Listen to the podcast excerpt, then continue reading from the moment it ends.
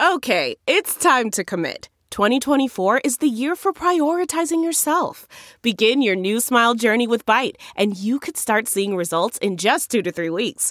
Just order your at home impression kit today for only $14.95 at Byte.com.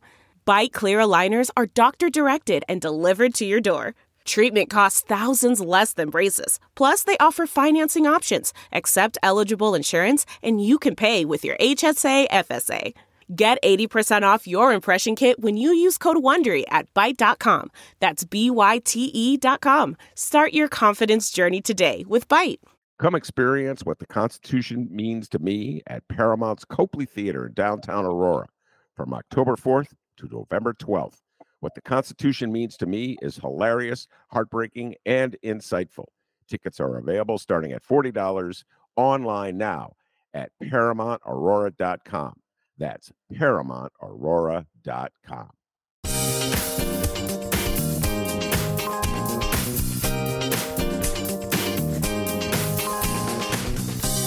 Your Ben Joravsky Show for this Tuesday, September 12th, starts now. On today's show, Ben welcomes back CTU President and Vice President of the Illinois Federation of Teachers, Stacy Davis Gates. The Ben Joravsky Show is brought to you by the Chicago Reader. ChicagoReader.com for everything there is to know in the city of Chicago where to go, what to do, what to eat, what to drink, what's going on in the news. It's all at ChicagoReader.com, so head on over. And if you want more Ben Joravsky, you can find him there, ChicagoReader.com forward slash Joravsky. That's J O R A V is in victory, S K Y. Hello again, everybody. Ben Joravsky here. We're calling this Bears Bad Tuesday. And here's why. Because you know why. The Bears are bad. The Chicago Bears, my beloved Chicago Bears, a team that I have been supporting since 1966, ladies and gentlemen, since before my distinguished guest, Stacy Davis Gates, was even born. I was supporting this team. I've been a Bears fan since forever. Gale Sayers, Dick Butkus, Dick Gordon, Ed O'Bradovich. On and on and on. I could go Abe Gibron. I love Dave Walter Payton. That performance on Sunday was absolutely dreadful. Now, most of my listeners are political junkies. They're going, Ben, why are you talking about sports? We want to talk politics. We want to hear Stacy Davis Gates. Well, let me just say this. All right, I'll tie it all together. Okay, I'll tie it all together. At that game, at that Bears game, I saw this on um, social media. Was Mayor Brandon Johnson, and right now, Mayor Brandon Johnson, as mayor of the city of Chicago, has been uh, chatting, if you will, polite chit chats or sit downs from time to time uh, with Kevin Warren, who is the uh, CEO of the Chicago Bears. And the Bears are trying to play Chicago against Arlington Heights and all these other suburbs in a battle for seeing who's going to give them the most money uh, to build the Bears the stadium they want. Who is going to offer the greatest public subsidy, underwriting the costs of that stadium so that the Bears make even more money? And I'm kind of like a flag in the wind, flapping on this way. Uh, generally, I'm against any public subsidy uh, for a uh, football team any sporting team for that matter. They make so much money anyway. They don't need our money, and we have a lot of uses and needs for that money. On the other hand, there is the abandoned steel uh, site at uh, what is it, 87th and uh, Lake uh, Michigan on the south side of Chicago that's in dire, desperate need to be cleaned up. So I'm like, okay, if we could figure out doing uh, building the Bears and cleaning up that site and doing it in such a way that it benefits the community, uh, got the site up anyway. Sooner or later, people you just can't let it be a toxic site for all these years, like we have. But after that performance on Sunday, I don't even know if I could cling to that fantasy anymore of spending public dollars. There, at some point, there has to be like a how do I explain this? Like a quid pro quo here. Like we're going to give the Bears money, they got to give us something relatively good on the football field. And that was, was so bad in every way coaching, quarterbacking, defense. The guys that they selected didn't work out. And I don't know. Can we afford as a society just to throw money at operations that are so bad? Anyway, Mayor Brandon Johnson, I know you're a diehard fan of this show and you listen to us all the time, and you're probably going to listen to this episode, if none other, then hear me out. Next time you talk to Kevin Warren, this is what I want to say Kevin Warner, not a nickel. And you come up with a better offensive strategy than the one uh, we had to suffer through on Sunday. All right, without further ado, Stacy Davis Gates, president of the Chicago Teachers Union, is uh, ready to uh, jump aboard. Stacy, before I uh, take the deep dive on all the questions affecting you, uh, in the day. First of all, thank you for returning to my humble little podcast. Second of all, do you agree with me that the Bears should not get one nickel until they put a productive team on the field? Stacy Davis Gates. It is week one. You know what I was thinking about after uh, the football game? The amount of resilience that um, these athletes have to have in order to like perform week after week. Um, like it's everyone has an opinion the people on the bus, the people on the train, the people with microphones, the people with ink pens, the people with, type, well, computers, not typewriters, the people with social media. It's, um, you know, I was just thinking about their practice of resilience, and I wonder what it is and how we can unpack it, especially quarterbacks, um, and in particular, Black quarterbacks. Like, what is their, how do they practice resilience and what do they do? Because I do think there's a particular type of intensity to the critique that they receive. Does that mean you should give a nickel? I knew you were going to do that. I mean, when you're all said and done. Hey, man, you you're a coach. You're you know a fan of sports. You know you can't like have a, a line in the sand after the first game. Um, and what a game it was on both sides of that uh, ball. It was a different look, a different complexion to the game, if you will um, I was kind of mesmerized by that. Look, we got to get it together. You know, people want a winning team. I, I get that, and I'm, I'm, willing to like. Look, I bought my Justin uh, jersey when he got drafted. You know, as soon as they had him available, I bought one. So keep hope alive that offensive strategy was atrocious uh, at letting Justin be Justin. When they went for that first down early on in the game, it was like a sneak, and they just didn't use uh, the full potential. Justin, I'm like, you know what? This is the same old Bears. Not one nickel, Brandon Johnson. Don't give a nickel until they utilize Justin Fields' enormous talents to their full potential. All right, enough on sports. Uh, I think Stacy uh, has said as much as she's going to say about the Bears uh, and their stadium. We're going to move on to other things. So I had arranged this interview uh, about a month ago, Stacy, and this was long before story broke about uh, where uh, you and your family had decided that your son should go to high school.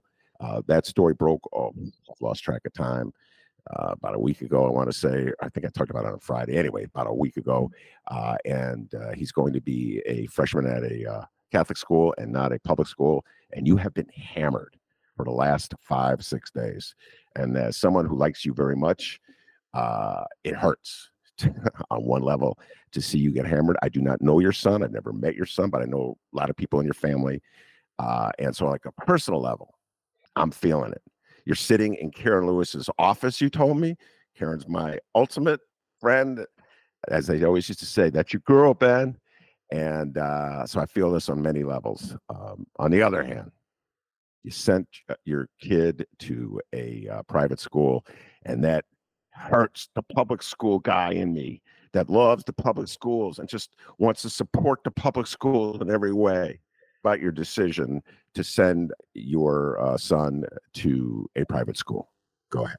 I didn't make a decision. It's the ultimatum that's given to 92% of the families that live in my neighborhood, in my zip code. Um, look, there are like three buckets of this. The first bucket is that I'm a mother of three Black children that I am raising on the south side of Chicago. And every decision that I make with my husband and my children about their future is uneasy. Um, it's difficult. It's difficult because I live, pardon me, we live in a neighborhood that doesn't have everything that it's supposed to have. Um, we live in a neighborhood full of Black folks, and these Black people are middle class. They're um, they are low income earners. They are working class earners, and we all suffer from the same lack of investment. And this disinvestment has been generational disinvestment in the city of Chicago. um, as you know, and I've talked about um, very fluently for a very long time, is that the impacts of segregation are felt most acutely within our school space. And so on the north side and the Amundsen attendance boundaries, 42% of the kids that live in that attendance boundary in that zip code attend that neighborhood high school. That's wonderful. We want the same thing on the south side of Chicago. Beyond that, um, this intensity comes from a trigger. And this is where, you know, everyone else is concentrating on the headlines and what's happening in the news. I'm actually scared. Um, this is the first time in my life that this work has intimidated me um, in my personal protection. My son's likeness, his name, his location was shared on the internet. Um, they doxed my son, a disgruntled former employee of the union I serve and have been serving for a long time, put my son's likeness there. He and his wife um, have been stalking my family um, my family that lives out of state, and my family that lives here. So while everyone else is concentrating on the sensationalized version of this, I'm trying to keep my children safe um, because this is the same right wing that does not accept the valid results of um, a presidential election. This is the same right wing that went into Nancy Pelosi's office and had a seat behind her desk and took photographs.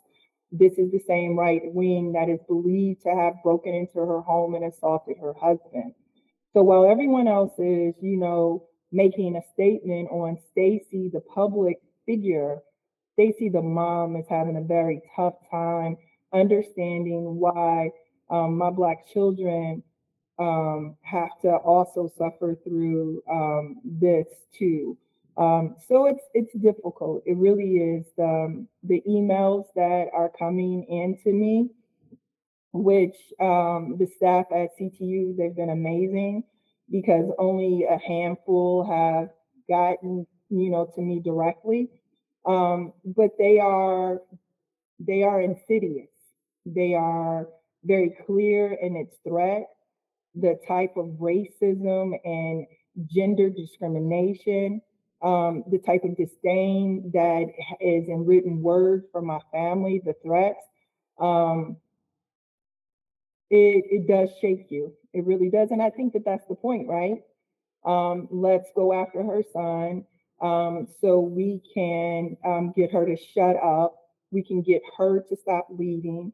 Um, we can shame her into something. See, but this is what they don't understand about people like me people like me literally have nothing to lose. I have overachieved for three generations in my family already. So, this idea that I'm going to covet something that, based on the trajectory of Black people, Black females in particular in this society, like I'm overachieving. I appreciate it. Um, I'm going to always be accountable and hold it well.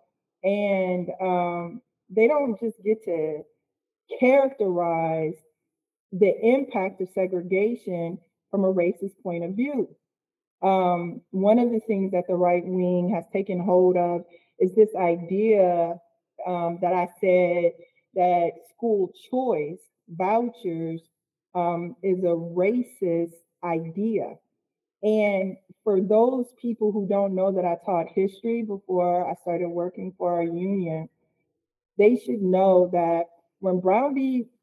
the Board of Education was decided, um, the Supreme Court said with all deliberate speed. States around the union debated how to define deliberate. And so when um, they were desegregating schools in the South, there are spaces in the South that shut down their school districts.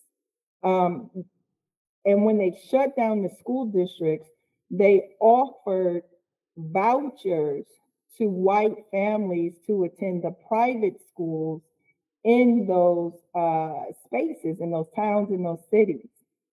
That's how we get the modern concept of vouchers. It was a cudgel to integrating schools because the Supreme Court said with all deliberate speed.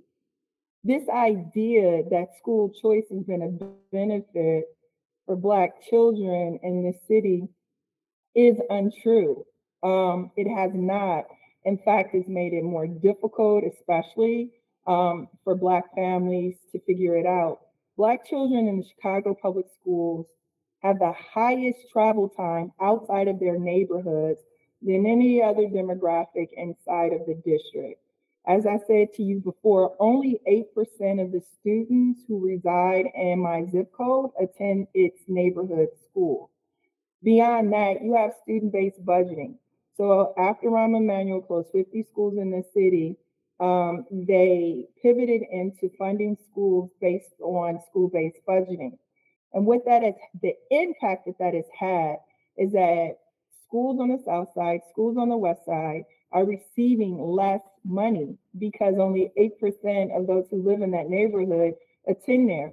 So that marginalizes the course offerings during the school, day and it marginalizes the opportunities for co-curricular and extracurricular activities.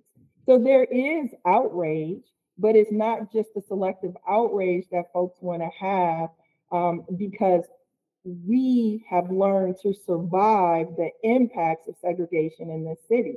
Is this perfect? Absolutely not. It's very imperfect.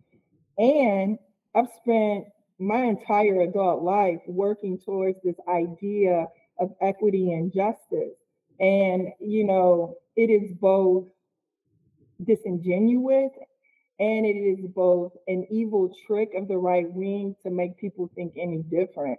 Um, I'm not going to trade ideas with people who don't understand the context of history and the fact of history. Again, these are people who support Ron DeSantis and his efforts to um, teach a very marginal, sanitized version of American history.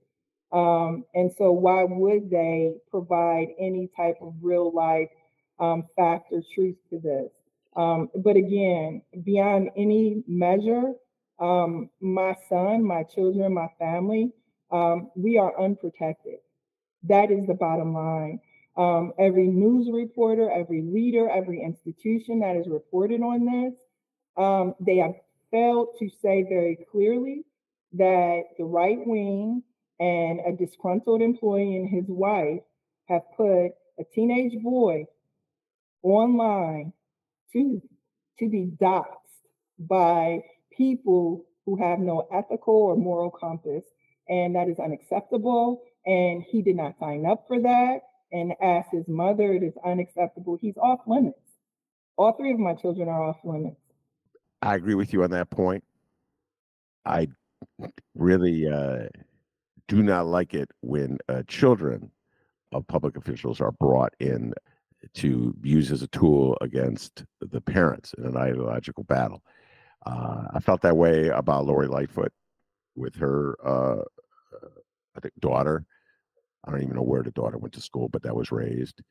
Um, I felt that way about Rahm Emanuel uh, with his kids. I fight with Rahm. I did all the time. Leave the kids out of it. I don't. The kids are no fair to me, and, and trust me, people try to get me all right, all kinds of things about Rahm's kids, and it's like, no, I'm not going to do it. Go to another reporter uh, if you want that. Uh, the counter is that uh, you've been very forceful uh, in your talks about uh, in the past how you sent your kids to public schools. And so the people that come back to me when I say what I just said, they go, "Well, uh, Ben, uh, Stacy in the past has talked about her kids going to public schools, and so she can't have it two ways. She can't say my kids go to public schools. I can have any goddamn way I want to with my children. See, that's what people think. My children are not political cudgels. My children are my children. And so this idea that someone outside of my household gets to arbitrate how I embrace, how I speak about my children, how I protect my children, they don't have that right or that ability.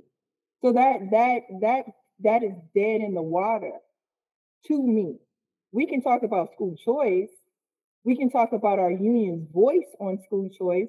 We can talk about vouchers. We can also talk about how, as the IFT vice president, I represent members who teach in private schools, the lab school, the Latin school, the the Old Town um, folk, uh, uh, the School of Folk Music. I represent all three of those uh, memberships. Um, beyond that, we represent 30% of the charter industry here, right? So this idea that Black women and their children are unprotected in this country is is, is long told, right? I'm not gonna I'm not gonna go back and forth about that. That is a line in the sand. It was crossed.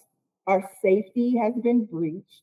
That is problematic. And people can take their both isms to someone who wants to hear them. That ain't it for me. Now, if people want a healthy debate about the origin and the impact of school choice on African American families, both in Chicago and nationally, we can have that. And I can speak to that, right? Both as a union leader and a Black woman. But we will not discuss, debate, or banter about my children. We will not do that.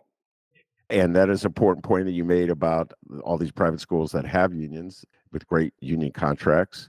As I recall, the one time I did talk about uh, in a column about where Mayor Rahm's his kid or where Arne Duncan's went, uh, where Barack Obama sent her kids, what have you. I always did it in the uh, in the to make the following point that these schools had great union contracts and some pretty powerful union representatives would send me emails all the time that were like to the, even to the left of Stacy Davis Gates. So uh, that's an important point I would try to make that just because you have a union contract and a union workforce in a public in a private uh, in any school uh, is not the it's not the indicator of like what the test scores in that school will be. It's, it's, there's a lot of factors uh, that go into uh, school production and performance. And I will say this, other than a union contract, but that was the the the tool that was used against the school. And I will say this: I'm looking forward to the Chicago Teachers Union making a broad effort to organize all those teachers and all those Catholic schools in the city of Chicago, because Lord knows they could union, use a union too, right, Stacy? Listen, a union is a healthy benefit for workers in any industry all the time. I will always talk about this. But when we're talking about public education in America, we are also talking about um, everything. Schools are a microcosm of the larger macro issues that we're dealing with in this country. And so the disinvestment in Black neighborhoods where there are school deserts, then it's probably safe to say that there are grocery store deserts. It's probably safe to also say that there are healthcare deserts in the same place. And so what our popular American society says is that because I'm a strong Black woman, that I can both um, build a healthcare facility, I can create opportunities at my neighborhood school, I can work because we can't be on welfare, um, a job to take care of my children, and I can track, you know, two buses to go to a grocery store. This idea that Black people have to do more in Chicago and other urban environments is what is loud to me in this moment. The expectation that there is an investment, but we figure out how to make a way anyway. And that is the expectation of Black families in Chicago. So while some Black families were expelled from the city because they tore down, because the powers that be tore down housing, because the powers that be doesn't make housing affordable, right? So people are pushed out because of that. Their neighborhood school is gone. So the conveniences are unavailable to them. And then there's this other, you know, um, bucket of Black individuals who do have mobility because they can afford mobility. They do leave, right? They leave because they want it to be easier.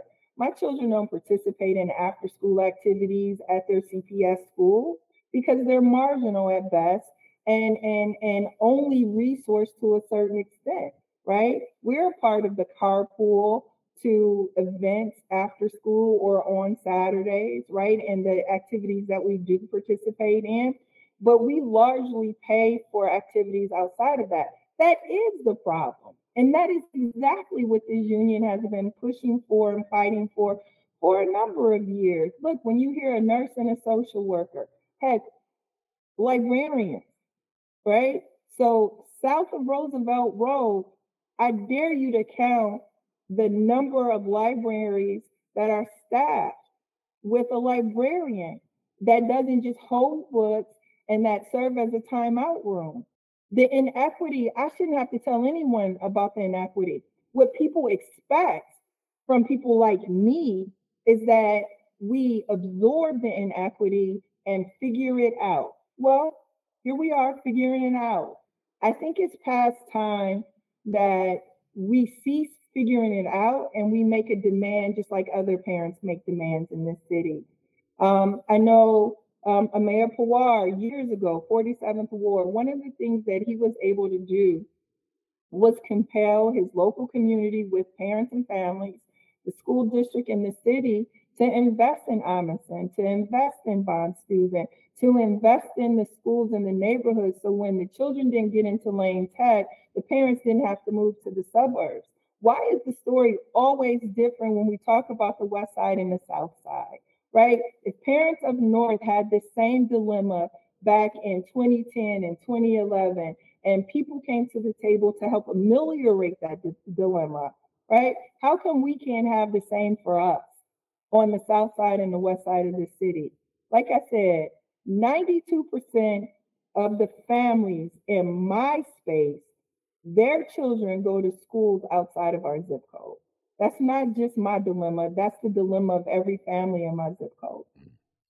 Yeah, now we're getting to the issue of choice, whether we uh, publicly subsidize uh, uh, exercising that choice. And I had conversations going back 10 years ago with the former state rep, Christian Mitchell. We used to argue all the time on this point. Uh, and a lot of the things uh, that uh, you've said sort of have an echo of what Christian Mitchell used to say to me all the time Ben, you don't understand. You're on the north side. Uh, people in my uh, district uh, don't have access to the same kinds of schools you have. We don't have the same choices in our public schools that you have on the north side. Uh, and uh, therefore, I support uh, literally giving money to people or to institutions that offer an alternative to what's eh, the, the public schools in the area. Do you have a greater sympathy for what Christian Mitchell was saying from back then based on what the decision you had to make in the last few months?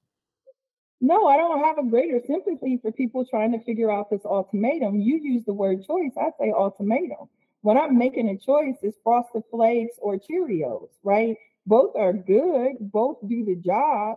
And when we talk about choice in my neighborhood, we're talking about this that isn't funded and that that isn't funded.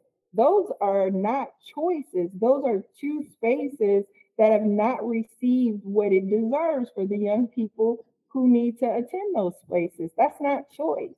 The choice that we hear in headlines or in sound bites or in right-wing media doesn't doesn't like exemplify or underscore what we're actually experiencing.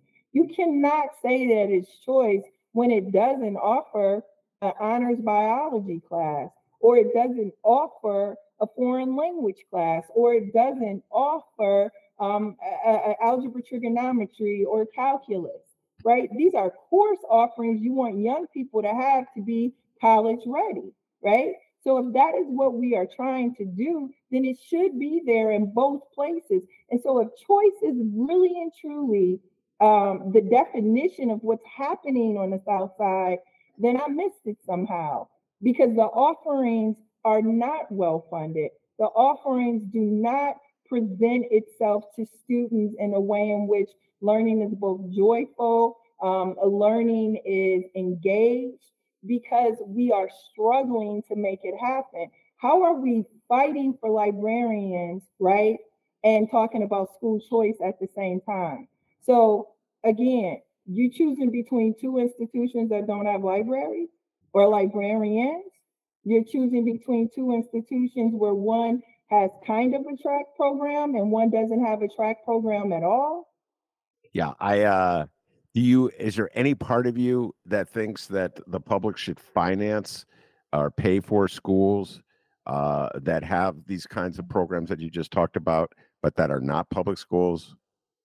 What I would prefer is that we actually make good on our commitment and accountability to the schools that the public says is going to fund. and then evaluate that. Like, let's do an experiment. Let's actually fund the schools that the government is supposed to fund and see what happens. Yeah. Like, I, uh, for one time in the history of Black people on the south side or the west side of this city, let's fund schools at the rate in which is necessary based on the needs of those from that community. Let's fund that. Let's chart it and let's figure it out. And let me tell you one place that's doing it is Beidler Elementary School on the west side of Chicago. In 2013, Rahm Emanuel's team put that uh, school on the school closings list. Through the grace of God and an awesome amount of organizing by that school community and our union and our community partners, that school came off the list. Through the contract negotiation, the last contract that Karen negotiated for this union, we got 20 sustainable community schools.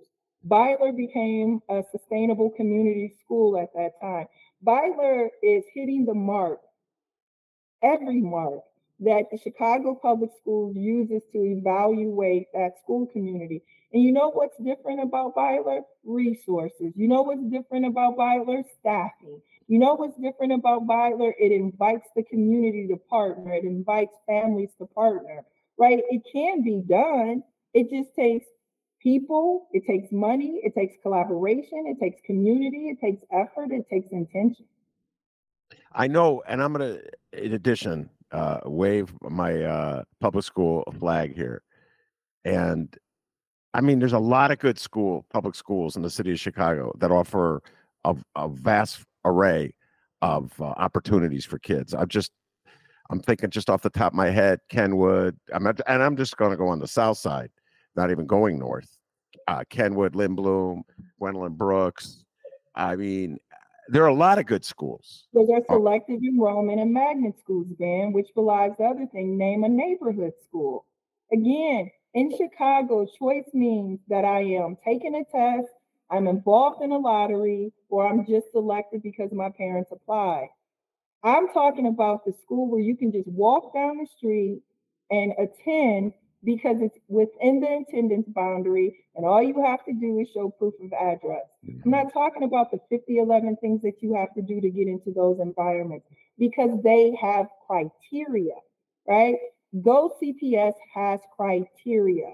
And what we have to evaluate are how many families that are left out. And I would say this too. I don't think that Go CPS, the, the impact of that is just felt in the Black community. I think the impact of that is felt throughout the city.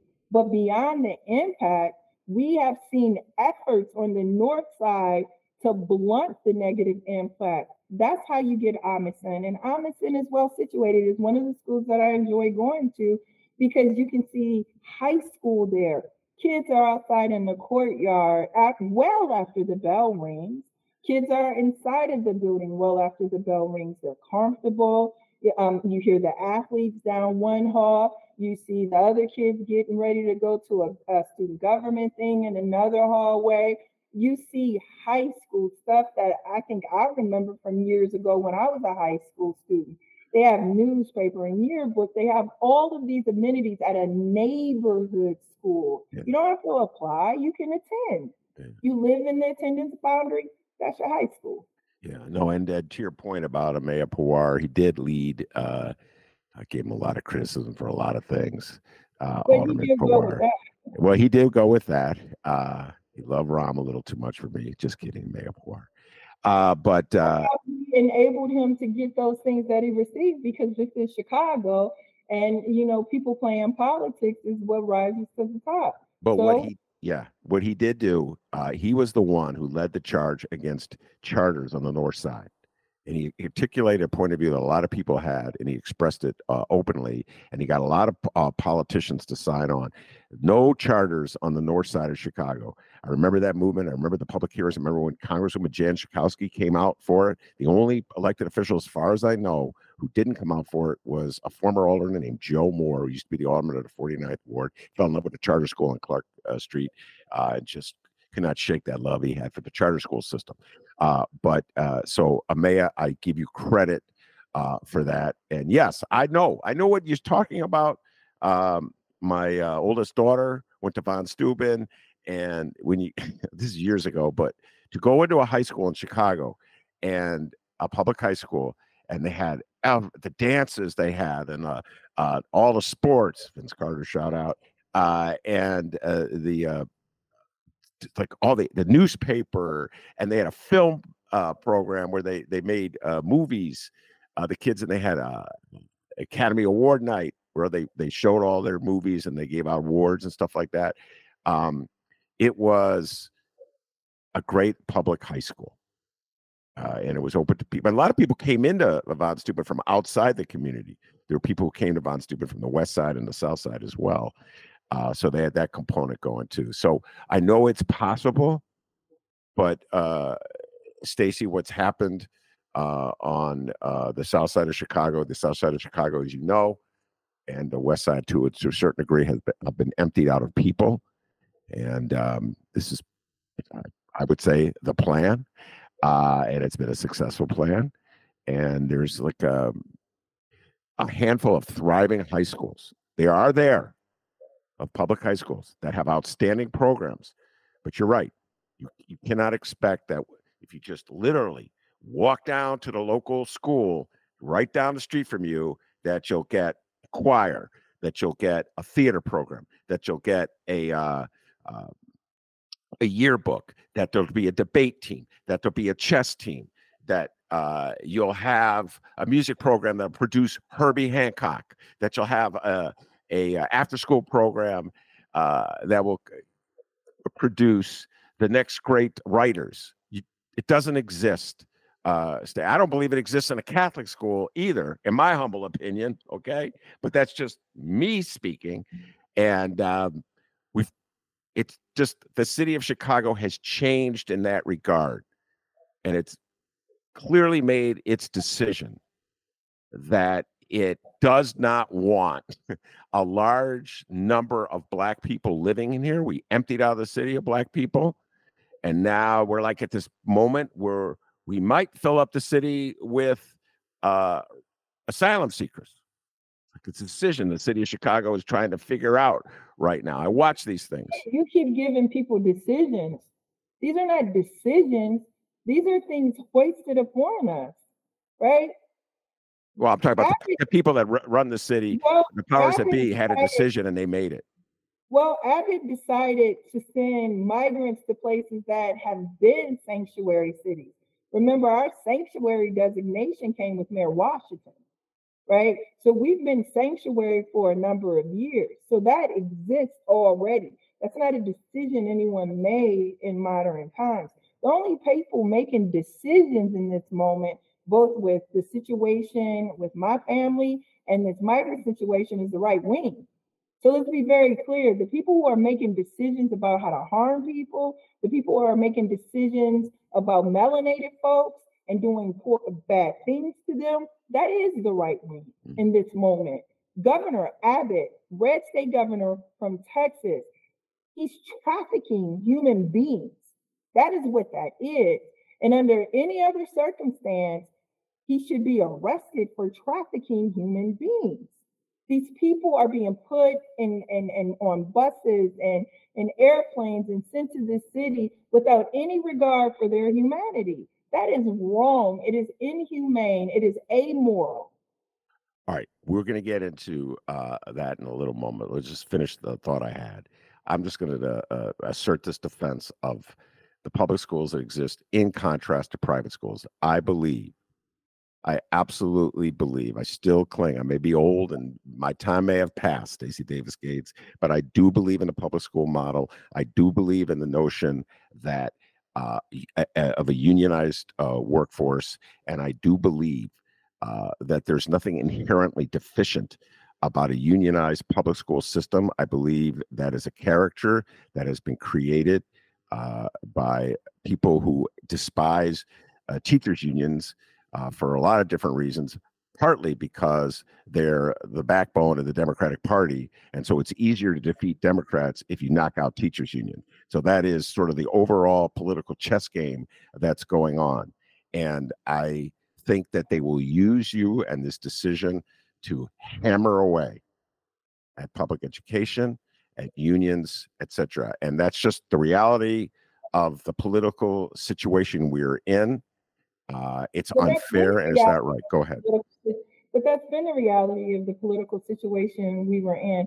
I told you when Brown v. the Board of Education was decided in the 1950s, in the 1950s, it took decades for this to be realized. Last night on American Experience, they detailed um, the the violence and the trauma that Black children and Black families had to absorb with desegregating Boston schools, right?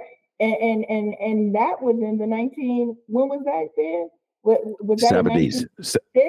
Was no. that in 1965? You understand what I'm saying? You know when it was. Uh, we all know when it was. 1975. Okay, so we we understand that this is not something that has been done, you know, within the last five minutes. This is something that is just as American as baseball and apple pie. The the the the quality of ultimatums that black parents are given when they want to educate their children, when they want to live in neighborhoods that have resources, when they want to work on jobs that respect their dignity and their humanity, right? These are all the struggles that we've had. And I pose a very, um, you know, appealing figure for them because I am unapologetic in my Blackness. I am unapologetic in the fact that I am a woman doing work and labor. And I will remain that way because that is just the reality of my experience in this country. And if they talk to Black people in Chicago and Baltimore and New York or in any urban environment, they will know that the experience that my family is having, the experience that 92% of the families in my zip code are having, by the way, is the same experience that many others are having everywhere else in this country. So the issue isn't just unionized public schools, right? John Fewkes, who used to run this union, was against uh, integrating even the union, much less our school community, right? So unionism has had to go through its own, you know, renaissance and and and reflection too. So mm-hmm. this is an issue for those who are melanated, those who have been placed on a particular rung on this ladder we call society. So yes, and and I want to make that clear because the conversations that I'm having with black families in Chicago is different from the ones that they're having on Fox News. Uh, t- talk about that, but before that, a moment of history lesson. Just a moment of history lesson before we follow up on that. Uh, everything you're saying about what went down in Boston was almost going down in Chicago, and in fact, the reason we have uh, I, I don't know. I don't, what are they? I know that I keep calling them the smart kid schools because uh, you have to take a test to get in. Lord knows, Stacy, I would be selected enrollment. Thank you. I didn't know that. Mm-hmm. I would have. I would be, and I say this all the time. I would be at such a loss if I were a kid coming out uh, grammar school today. I was a terrible test taker. Okay, I struggle with dyslexia my whole life. I cannot for I feel sweat just coming out whenever I think about a standardized test. My dear mother, may she rest in peace. She pushed me to get wherever I got. Okay. So I owe it all at a very early age. Remember, if I came out right now, I would not be at Whitney Young. I would not be at Lane. I would not be at Jones, all those schools. So I say that.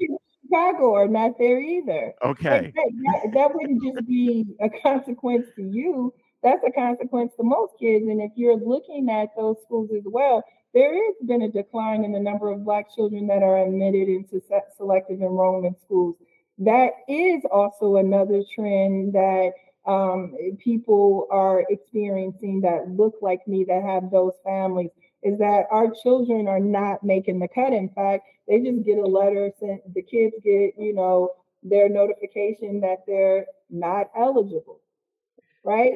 And so if you have a system that tells a young person that they're not eligible, that's not a good system, especially a system that is supposed to prepare them, a system that is supposed to nurture them, a system that is supposed to provide them opportunities to practice, to perfect, and to perform And that's not happening south of Roosevelt Road.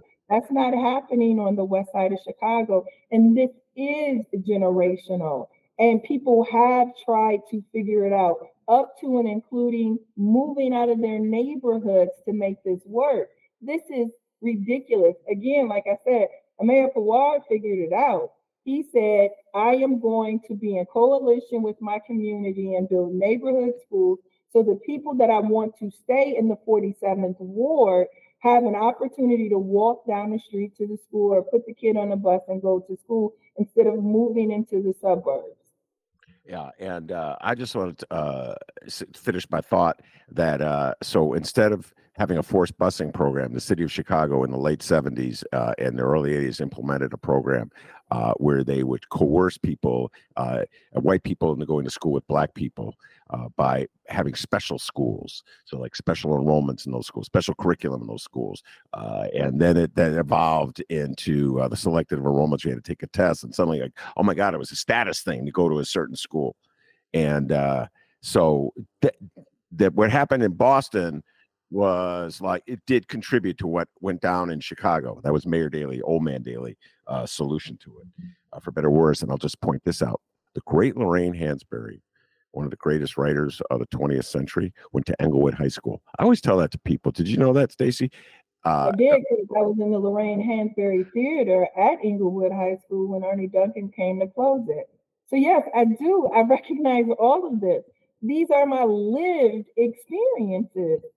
And so people, again, this whole trick of the right wing to change history and then to make teachers teach a false history is embedded in not telling the truth about the circumstances and the impacts that we have to overcome in this country, right? It is a fact that it has always been difficult for Black families to obtain a public education in this city, which is why former Representative Mitchell's um, comment resonated to Black families. Why wouldn't it? Right? The public accommodation has been stingy, downright stingy to Black families, especially in the city. And so this idea of choice has a place because it has been closed, because opportunity has been closed off. Here's the project though. The choice that was implemented in Chicago has only exacerbated what was already deficient. So even their experiment to introduce choice, to introduce privatized options has also failed. What I'm saying, Ben, is that every solution that has been offered up until this point has been insufficient. And it is very clear to me how schools work because they work at Maine South, right? They work at Niles North, right? They work in places where it is funded and where those children have value. And they do not work in places where our children have not been assigned value and that there is not resources. And it's not just the school, it is the entire community in which we reside. How is it that 92% of the families in my neighborhood, a neighborhood with um, teachers and principals, um, police officers, business owners, how is it that that neighborhood does not have what it needs? How? These are people who own homes. These are second and third generation residents of this neighborhood, and they don't have what they need. That's the scandal. All right. Uh, I don't know if we're going to solve that in this uh, particular uh, podcast episode. Uh, so let's move on to the issue of asylum seekers. Uh, oh man, I struggle with this on many, uh, in many ways, Stacy. But when Mayor Johnson was at the promontory last week, shout out promontory, and you can hear a uh, recording of the interview uh, in this podcast. Uh, and uh, unfortunately, Stacy Davis Gates was not in attendance that night. Uh, campaign kickoff for Graciela Guzman. Uh, um, yeah, she's running to replace uh, Cristina Pacione-Zayas, who is now um, first deputy uh, chief of staff to Mayor Johnson. So I couldn't make it across town quick enough. Sorry. Okay. usually the excuse is so funny because uh, that particular event was in Hyde Park. So usually, excuse I get people from the north. I don't know, Ben. Ah, going to Hyde Park is so difficult. Uh, so I, am getting it from uh, all ends here. But anyways, even though I did save you a seat as you asked me to, and um, she knew I was going to give her grief about that. So the question I posed uh, to Mayor Johnson is the one I ask absolutely everyone. And uh, you already uh, articulated uh, uh, how uh, Governor Abbott of Texas is, to put it mildly, up to no good uh, in what he's doing. Uh, yeah, to put it mildly. Uh, I, on the other hand, don't see it. I I see. Well, it's not going. He's not going to stop doing this at any time. in fact, I think Mayor Johnson agrees with me on this point, or at least he did on the stage, uh, that it'll probably increase as we head into 2024, especially as we get closer to that Democratic convention, which is when he he Abbott is really going to try to stick it uh, to Chicago and the Democrats, uh, and uh, so I just flipped the uh, the script. I'm like, well, why don't we call this an opportunity? Why is this not an opportunity? And the question I put to absolutely everyone is, why is it? When Amazon wanted to bring its workers to town, or the Chicago joined every city in the country in fighting and bidding for the rights to have Amazon to build its uh, corporate headquarters uh, in Chicago or in whatever city was fighting for it. And we were offering untold billions of dollars in handouts to Amazon to bring them in, and untold great swaths of land in the most high rent areas of the city. Why was that considered an opportunity that was worth billions of dollars? And this is considered a crisis. We can't get anybody to fund anything. I need to know. I need help on this one. Why is an influx of Amazon workers uh, an opportunity and an influx of asylum seekers a crisis? Why don't we see this as an opportunity? The city's population has fallen. This will more people will be in Chicago. The school enrollment will rise. I don't understand why this is viewed as such a crisis. Help me out on this, Stacy Davis Gates. Well, because you don't have many public housing left in this city and you don't have a lot of affordable housing. So let's just tackle that first. And then we can go into the schools where we don't have enough multilingual educators, staff in spaces um, that have space for young people. And then the space in the city that is available is because we've expelled Black people from the city because those spaces don't have a grocery store, health care, or you know, an operating neighborhood school that's fully funded, right? So here we are. The people aren't the crisis. The crisis is the safety net that doesn't exist in Chicago. That's the crisis. The crisis is, is that for, for a little over a generation now, that public accommodation has been whittled down to almost nothing. And public accommodation being marginalized and whittled down almost to nothing means that when people come here seeking refuge, safety, protection, opportunity, where do they go? Because where are the Black people who still are seeking the promise um, from their migrant experience? See, Chicago hasn't done this well. We just came off of a long um, conversation about what doesn't exist for Black families in terms of public education here. And now, on top of that, we are bringing people into the city um, who need a lot of things. And what's available, right? You close 50 schools. Well, schools aren't available. Um, housing, you tear the projects down. That's not available. Rent is high. Affordability doesn't exist. So the crisis is not the people, right? We'll always have uh, people seeking asylum. This is America. The issue is is that the safety and the stability and the infrastructure doesn't exist because those things haven't been funded or they've been defunded or they've been just X off the budgets, you know, entirely. So you have to do a couple of things at the same time you both have to acknowledge that people are not a crisis, which I think is being done. You also have to acknowledge that there are immediate, short, and long term solutions.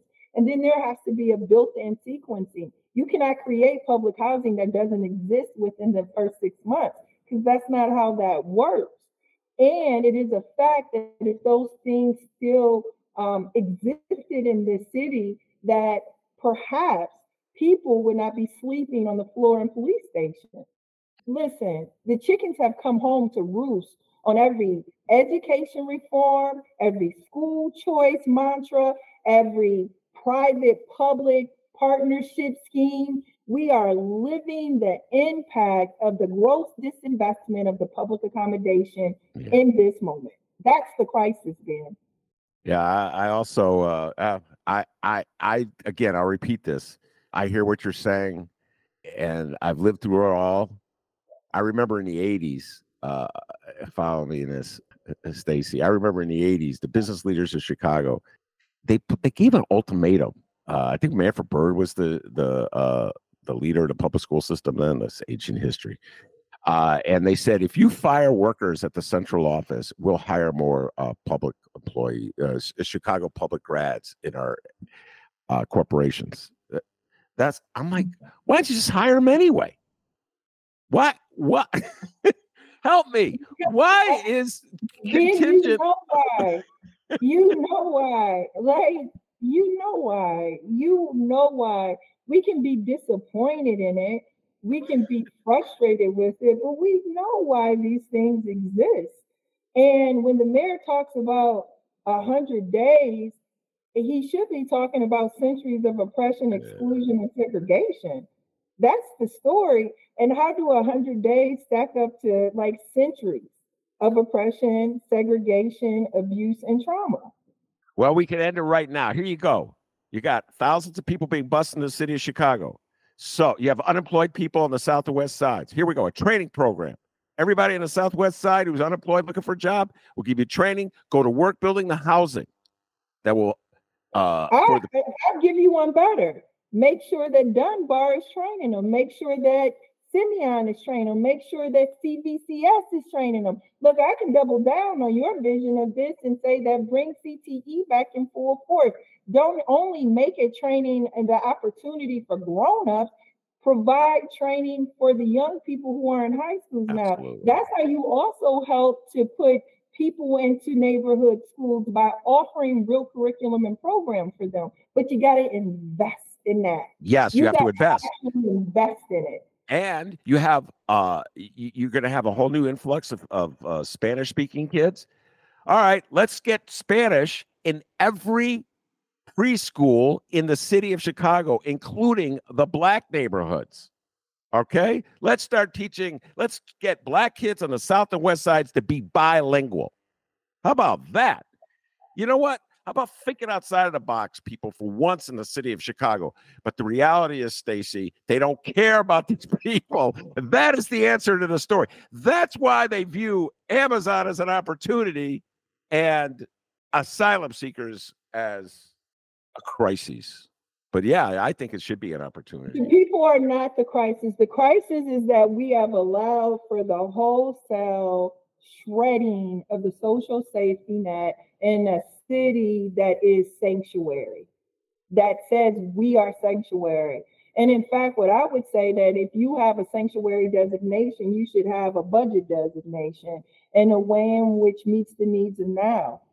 Look, we got a lot of stuff that is happening like right now in the city that will require a collaboration and a coalition unlike anything we've seen before. We have gone from pandemic to um, migrants coming in that don't have fill in the blank, right? And the lack of infrastructure that we had to address both of these things are a direct result of underfunding the public sector, fighting with workers who tell you what they need. When we said we need more bilingual supports in schools, because we did in 2019, it sounds kind of like we were clairvoyant, huh? Because at the time, look, what people don't acknowledge is that we always have migrant families coming to Chicago. We have more coming as a result of this action that the right wing is doing on Chicago. Absolutely, we have more. And it is a fact that we've always had them. So if we've always had them, what was that infrastructure? I can tell you that it was too marginal to even meet the needs of those uh, families. And now we have more. we just need more. The government is going to have to step up and send more resources to Chicago. These are people, and these are people in environments that have been defunded. When Jeanette Taylor um, pushes back and challenges why the 20th ward, she's not saying they're not welcome. She's asking us, how do you share zero? How do you divide zero? How do you subtract from zero? You cannot. By the way, uh, we have to close this down because we've run over time. But you said something I didn't follow up, and now I'm kicking myself. So you you said the conversations you're having. I'm doing this from memory. I wrote it down, and I can't read my writing. Typical me. The conversations you're having with black people a while ago. No, I said the discussions that I'm having with black families are different than the discussions that the right wing is having out loud. Different from the discussions that reporters are having in this moment. Listen, if 92%, listen to listen to this percent, if 92% of the families in my neighborhood are going outside of my neighborhood, I am not the scandal. 92%. That's an overwhelming majority. So the next question should be for any thinking person, why? Why? So can we talk about that? Because if we talk about that, then I have an idea that people will understand how acute the disparities are and how acute the need remains over generations. Mm-hmm. Black families should not have to participate in a hunger game to get their children educated in the city. And we've said that repeatedly. Repeatedly, we've said that. Karen said it, Jesse said it, and I'm saying it. And every contract fight, we get stuff to implement that helps it out. So I'll give you this last example so you can close it down. In 2012, one of the um, outcomes from our contract fight was air conditioning in every classroom in the Chicago public schools. The first week of school, we had two school days where the temperature was over 100 degrees. So it seems like if you listen to the workers, it seems like if you listen to a coalition of community groups, families, and students about the needs that they have, that they might get met in the way in which they need them. So in 2012, we fought for a thing that wasn't perfect and was still available in 2023. Yeah, and that's a good place to close. And I'll close with this old man riff. This opening of schools in the middle of August is insane. We told them that too. I it was insane when Vallas and Daley cooked it up and the look, this is what we do.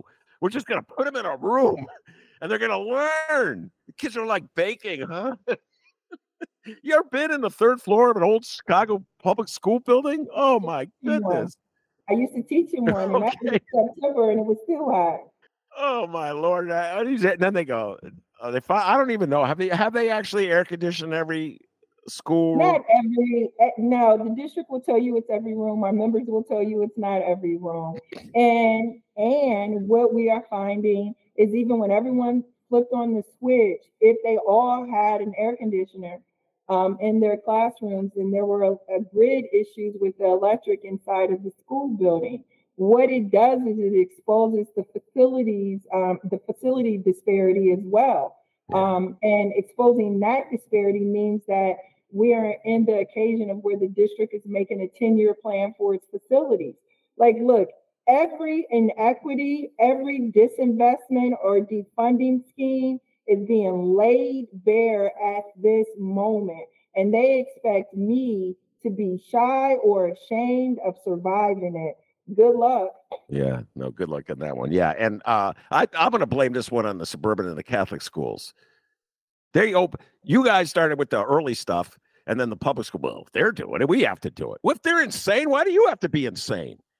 Makes no freaking sense. Only uh, twenty percent of our bus fleet is air conditioned, and those buses have been earmarked to students who have uh, the greatest amount of need. Look, you can't make up the lack of infrastructure that these institutions have subsisted on over time. You can't make it up. Now, what we do have to do in this moment is address it. And we're going to be consistent about addressing it. We're still not going to shy away from it. They're not going to put duct tape on my mouth because they feel like they have said something. Look, it was never a secret. I get to make decisions in my household with my family, and I will continue to do that. And I will also continue to say that school choice has not been a panacea, was created by people who did not want to sit next to me in school. Those are facts. Those are historical facts taught in every other state except for Florida and Arkansas. Yeah. And uh, by the way, you can't make up for a lack of infrastructure. You can't make up for a lack of common sense. Well, common sense, just basic common sense. Hold off until after Labor Day, for goodness sakes. So eager to put these kids in the classroom and they aren't learning anything because they're baking.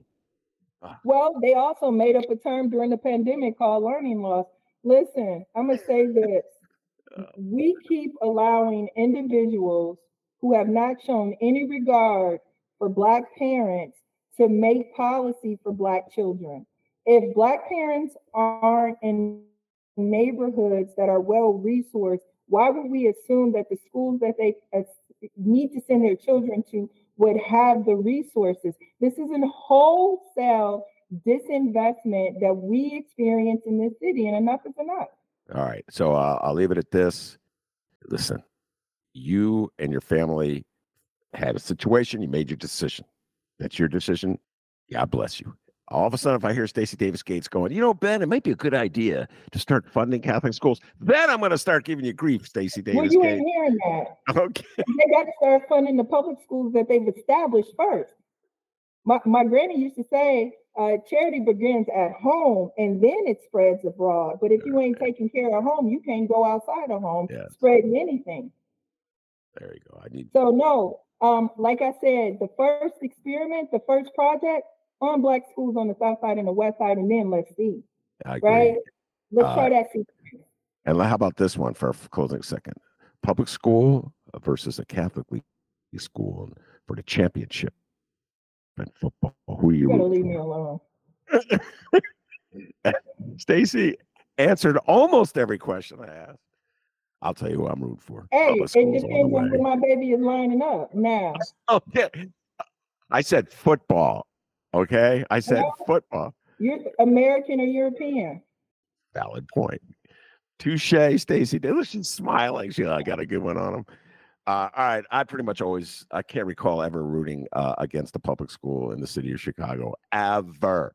And, uh, but that's just me. And you should root against them because the greatest amount of our students are in our public school system and they deserve what they don't have.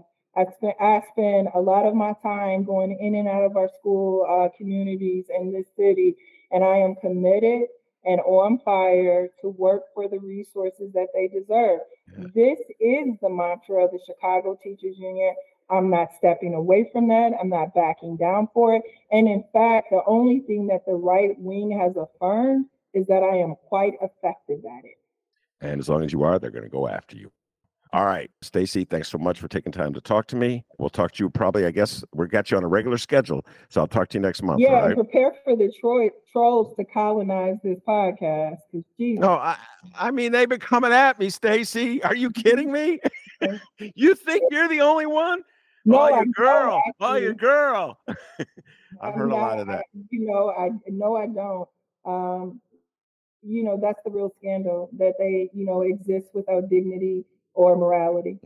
You know, whatever. It's it's life in Chicago. It's how it goes. Nothing I could do about it.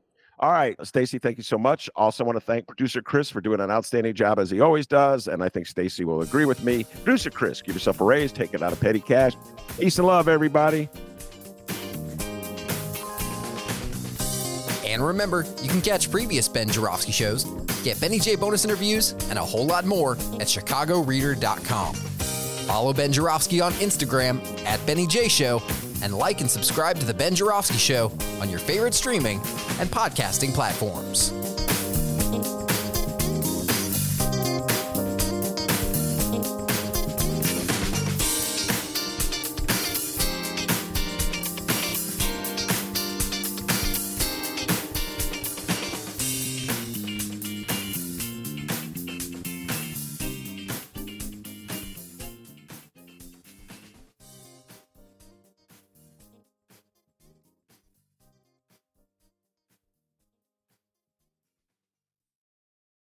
Look around. You can find cars like these on AutoTrader. New cars, used cars, electric cars, maybe even flying cars. Okay, no flying cars, but as soon as they get invented, they'll be on AutoTrader.